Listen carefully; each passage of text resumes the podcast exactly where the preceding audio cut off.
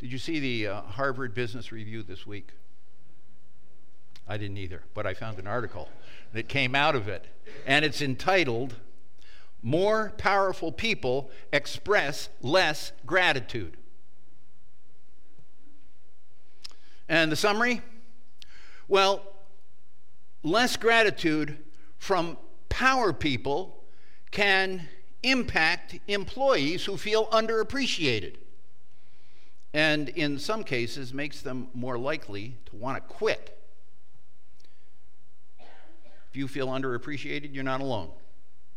Uh, 59% in one study said they have never been truly appreciated by a boss. And in another survey, 53% said they would stay longer at their company if they felt more appreciated. So, what's this relationship between people with organizational power and gratitude? Well, this is the conclusion. Higher power people feel more entitled based on their presumed elevated status. They have reduced concerns about their relationships with others. Now, it is the case that organizations can change, it's possible. But it begins with leaders, according to this study. Ultimately, they have to model gratitude in informal encounters, in formal recruitment efforts, and in performance reviews. Don't we all need to be more grateful?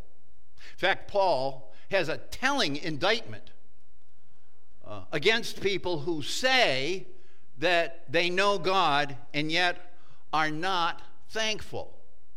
Gratitude and godliness are the work of the Holy Spirit, they go together.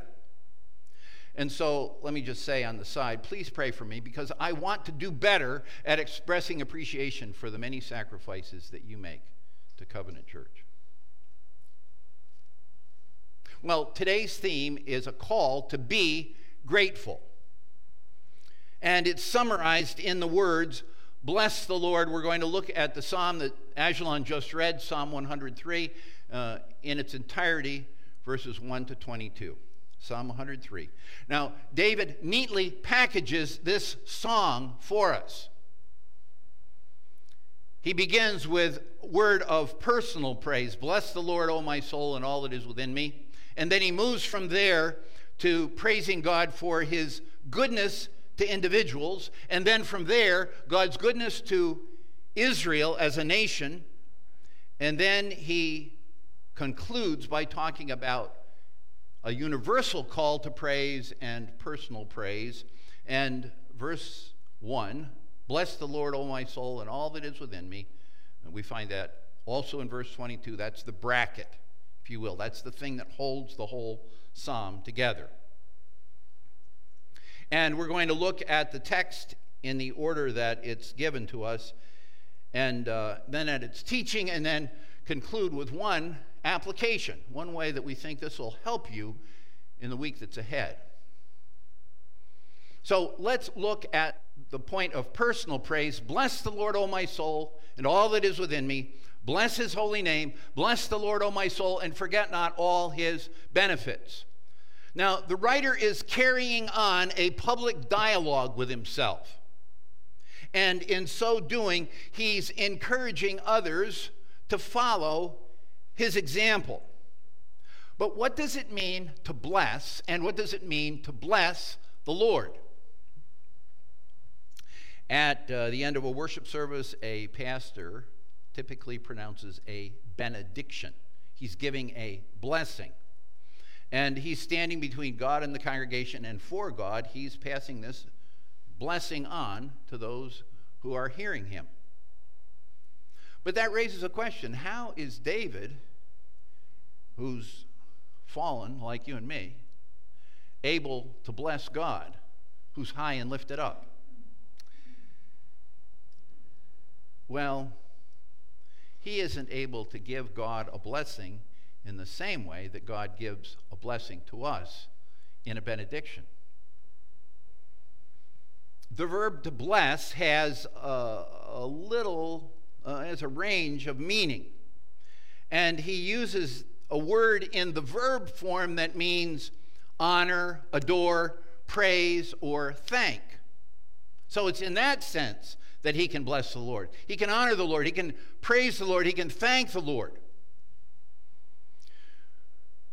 Interestingly, in Hebrew, uh, you can have a word be this verb form, and the exact same vowels are in a noun form. And that's the case here. The noun form of the verb to bless, express thanks, adore, honor, is the word knee. Knee. And so you get the idea. David is commanding himself to bless the Lord, that is, to kneel before the Lord in worship, gratitude, and praise. And in addition, this expression of thanks is a whole person activity. Bless the Lord, O my soul, and all that is within me. And this praise is focused on God's name. All that is within me, bless his holy name. What's important about God's name? Well, what's important about your name? What's important about my name? The next time we get together, I hope you don't say, hey, Tony, it's nice to see you. Uh, names are important because they reveal to us what God is like, as do his attributes. Now, this is a sidebar comment, but have you ever heard somebody take the name of the Lord in vain? They use it to curse. And a more common, prob- uh, a more common kind of problem in that same area is taking the attributes of God and misusing them, like, oh my goodness, or holy cow. The Lord wants us to stay away from those kinds of expressions because His name is important to Him. He wants His name and His attributes to be treated properly. So, blessing God is a response of awe. And so, verse 2 ends with bless, honor, give thanks, bow in humility to his holy name. We don't know when uh, David composed the psalm. Charles Spurgeon has an opinion about it, and this is what he says. We should attribute this psalm uh, to his latter years when he had a higher sense of the preciousness of pardon. Because a keener sense of sin than in his young, with a keener sense of sin than in his younger days. His clear sense of the frailty of life indicates his weaker years, as also does the very fullness of his praiseful gratitude. So let me ask how are you at praising the Lord? Are you grateful to Him more this week than you were last week or last month or last year? There's been an accumulating pile of benefits that He has showered upon you. What place does giving thanks have in your life? Forget not all his benefits, we're told. Deuteronomy chapter 4, verse 9 uh, goes at this blessing of giving uh, benefit, uh, uh, of, of expressing praise to the Lord from the other side. He says, Take care, keep your soul diligently, lest you forget the things that your eyes have seen, and lest you depart, let them depart from your heart all the days of your life. Make them known to your children and your children's children. Bless the Lord. Forgetting God's blessings is the opposite of blessing his name. A close cousin to forgetting is grumbling. Remember what Paul says in Philippians chapter 2 Do all things without murmuring and disputing, that you might be sons of God without reproach in the middle of a crooked and perverse generation. How's your grumbling these days? My uh, parents who taught me this psalm also taught me a little song. I'm not going to sing it, but I will tell you some of the words. In country, town, or city, some people can be found who spend their time at grumbling at everything around. Oh, yes, they always grumble no matter what they say, for these are chronic grumblers. And they grumble night and day. Oh, they grumble on Sunday, Monday, Tuesday, grumble on Wednesday too, grumble on Thursday, Friday, Saturday, grumble all the whole week through. The call to praise the Lord stands in opposition to grumblers, to people that are ungrateful. So let's look at the next section because in verses 3 and following, David focuses attention on God's goodness to individuals. It almost seems as if these next verses cast what he has to say in hymn form.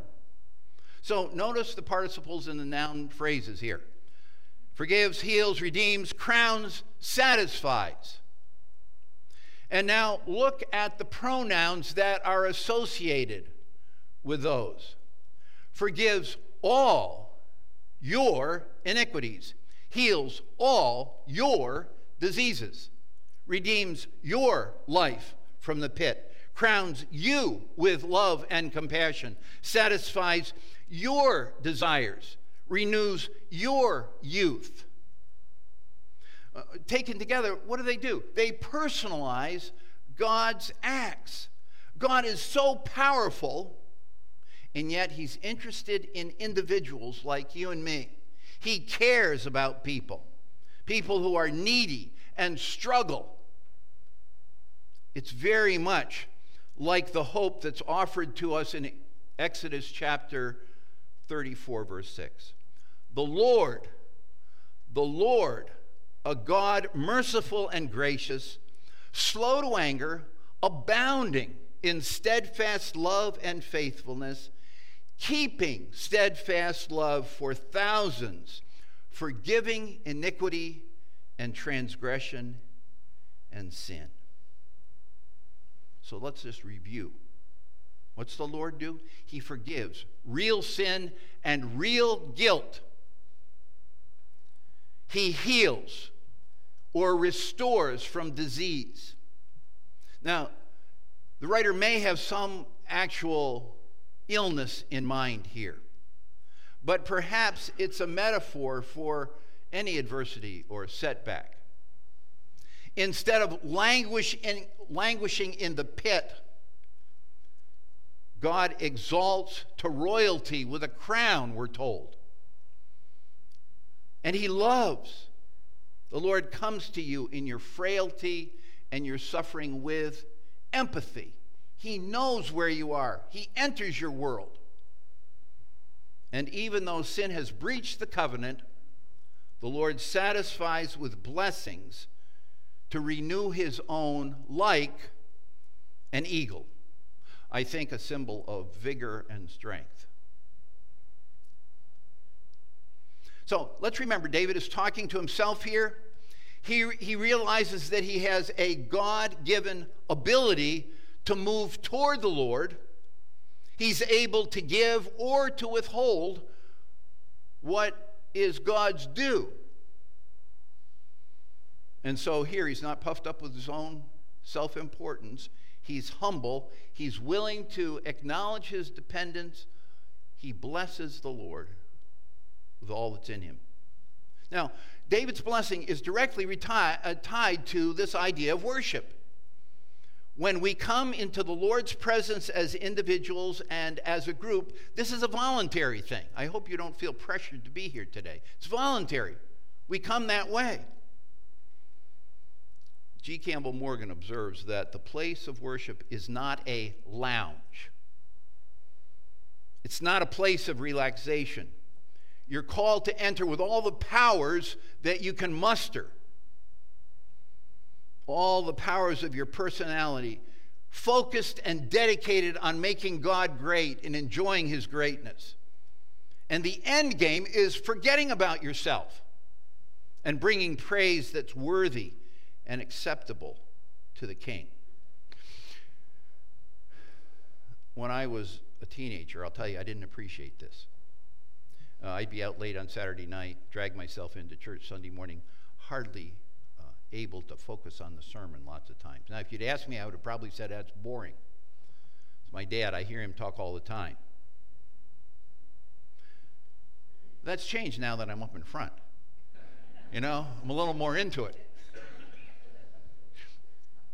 But the real question is how engaged are you when you arrive each Sunday morning?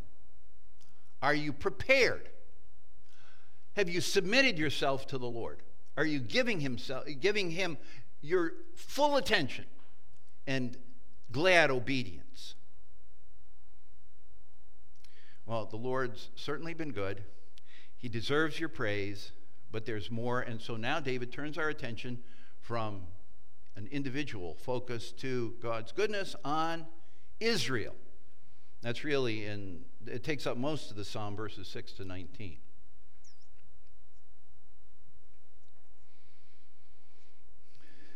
In a world that's filled with abuse, violence, and war, aren't we glad God is, so, God is on the side of justice? He rights what is wrong.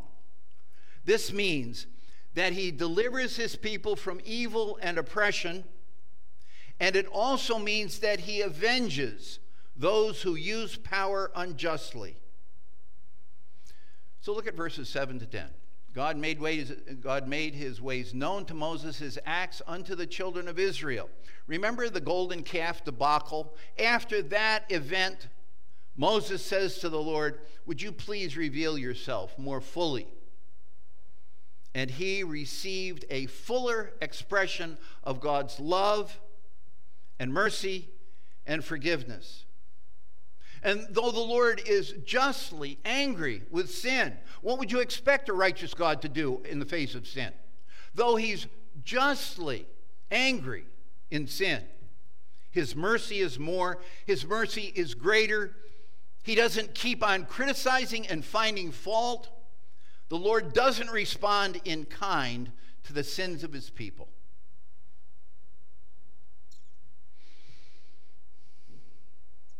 So look at the next verses, 11 and following. As far as high as the heavens are above the earth, so great is his mercy toward them that fear him. By grace, Israel became a holy nation while the Lord's rule is over all the earth, he chose out one people for himself. His dominion is from east to west, and it's also from earth to heaven. But this does not diminish his commitment to his people. It's great, or we could say it's strong. He has a strong commitment to those who fear him. And though he calls his own to holiness, and he does, he's calling you to holiness, he understands our frailty. We've been made of dust, but we've been made to be sustained by divine mercy, and his mercy is more. Our hope lies in God's fatherly compassion. Now, as we saw last week, uh, life is brief and uncertain at best.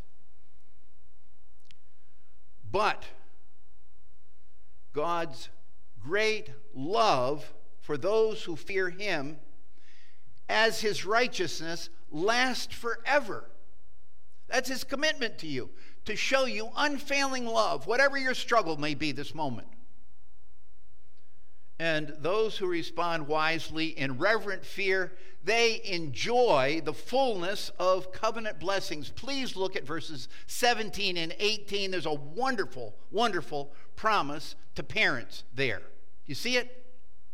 The steadfast love of the Lord is from everlasting to everlasting on those who fear him, and his righteousness to children's children, to those who keep his covenant and remember his commandments to do them. So, we want to recognize God's kingdom reign. His throne is in the heavens and it extends over all. You may have heard of Abraham Kuyper. Uh, he helped to establish the Free University of Amsterdam, and in 1880 he made a, an address at the opening of that university in which he said this There is not a square inch in the whole domain of human existence over which Christ, who is Lord over all, does not ex- exclaim, It's mine. Not an inch over which the Lord, who is over all, does not exclaim, It is mine. Yeah, you're called to bless the Lord. Yes, He's poured out His love on you as an individual. Yes, He has been very good in blessing Israel too. And yes, hmm, where do we go from here? Well, please look now at the end, verses 20 and 22 through 22. Bless the Lord, you his angels, you mighty ones who do his word, obeying the voice of his word. Bless the Lord, all his hosts, his ministers who do his will. Bless the Lord, all his works in all places of his dominion.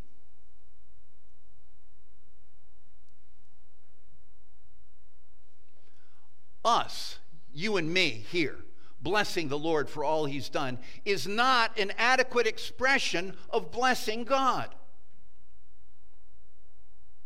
Heavenly creatures are, joined, are, are called to join this party. The angels. They do his bidding. And the Lord wants them to get in on the worship celebration. In fact, he expects nothing less than for all of his creatures to give him his due. Over the course of this psalm, there's this movement from me at the beginning, bless the Lord, O my soul, and then to Israel, and then to all of creation, and now it's back to me. And so we conclude here Bless the Lord, O my soul. Now, why has this psalm been included in the Psalter? What's it doing here? What's the author trying to do in your life as a result of this psalm? He's trying to move you to more full, more consistent praise and service of God. He's directing you to give God your very best when you worship privately or where you worship collectively. And where do we see this idea of blessing God for all of his benefits on clearest display? Isn't it in the person and work of Christ? I mean, what does he do? He submits to the Father's will in eternity past to come into a sin cursed earth and suffer and die for the sake of his people. And we see him blessing, bringing God's blessing to bear on the people to whom he ministered. What does he do? He blesses food at the feeding of the 5,000. He blesses the people that are there at Lazarus' resurrection. He thanks God that he's going to raise Lazarus, and he also thanks God that he has given him the privilege of being the Savior of all men. So think about him. In modeling this God centered living, isn't Jesus calling you to be like him who lived a God centered life? Certainly he is. He's calling you to be filled with praise and obedience, counting your blessings, resting in His love and His forgiveness, seeking His glory around the world. So, what's one point of application we might tease out of this? Let me do it through an illustration. Debbie and I have some missionary friends. They're in a cross cultural setting and they participate in a coaching program with others in their group. This program includes daily note taking. They commit to writing down things, among other things, they commit to writing down things for which they're grateful. And what's the point of this exercise? For them and for the rest of their group, counting your blessings changes the way you think. It gets you into a better frame of mind. And here's how it works for them if it's a good day, they get out their notebook and they write down five reasons to be thankful. If it's an okay day, they write down 10. And if it's a very bad day, they write down 25. Can you see it? This modern coaching program is just kept catching up with what the Bible teaches. For centuries, the Lord has called his people to count their blessings. We're taught, bless the Lord, O my soul, and forget not all his benefits.